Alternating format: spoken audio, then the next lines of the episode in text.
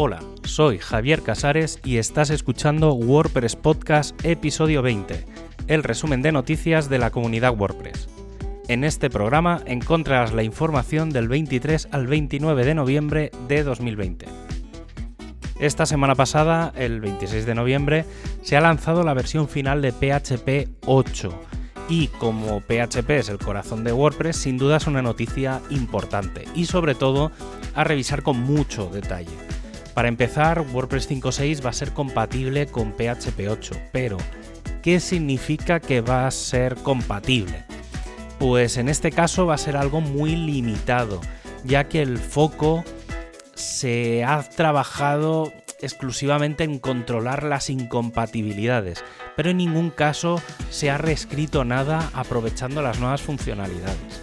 Hay que tener en cuenta que uno de los cambios más grandes de PHP 8 es que hay algunos errores warning anteriores que ahora se convierten en fatal, lo que hace que, un, que algo que era un aviso ahora rompa y pare la carga del sitio.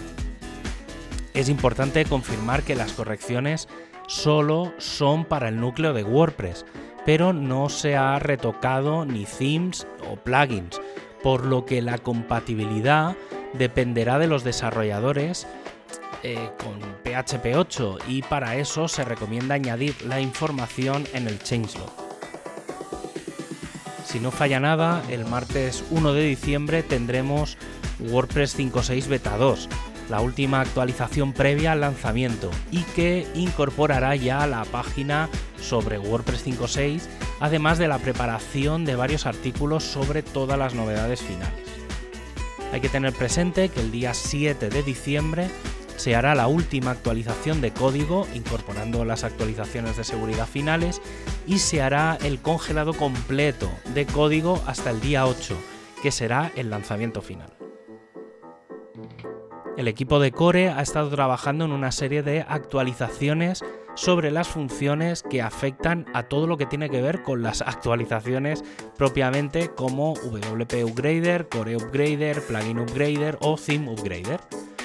Además, el equipo de Yoast va a trabajar en la revisión de toda la funcionalidad de las actualizaciones, ya que ahora se ejecuta de forma más frecuente y la posibilidad de que algo se quede cortado o se rompa es mayor, por lo que se va a trabajar en mejorar todos los frentes abiertos que hay sobre este tema. El equipo de plugins ya ha enviado el tradicional correo de aviso cuando se lanza la primera versión beta de una nueva versión mayor, para que todos los desarrolladores de plugins comprueben la compatibilidad con la nueva versión. Sin duda, esta semana va a traer una gran cantidad de actualizaciones de plugins. El equipo de training sigue trabajando en la preparación del Learn WordPress con algunas actualizaciones relacionadas con las taxonomías, revisión de snippets de código, repaso de las diapositivas y coordinación de la comunicación que habrá en redes sociales para el lanzamiento. Y para acabar, una gran noticia y es la de la próxima WordCamp Sevilla 2020, que se celebrará en línea entre el 26 y el 29 de diciembre de 2020, y que no tendrá charlas al uso, sino que serán cuatro días de Contributor Day en los que habrá cuatro grandes mesas de trabajo. La primera será de marketing y diseño, la segunda de core, plugins, themes y hosting, la tercera de WordPress TV, comunidad y soporte y la cuarta de accesibilidad, traducciones y documentación. Ya puedes conseguir tu entrada de forma gratuita en sevilla.wordcamp.org.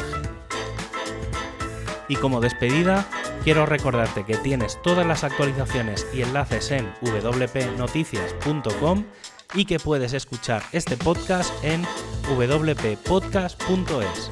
Un abrazo y hasta el próximo programa.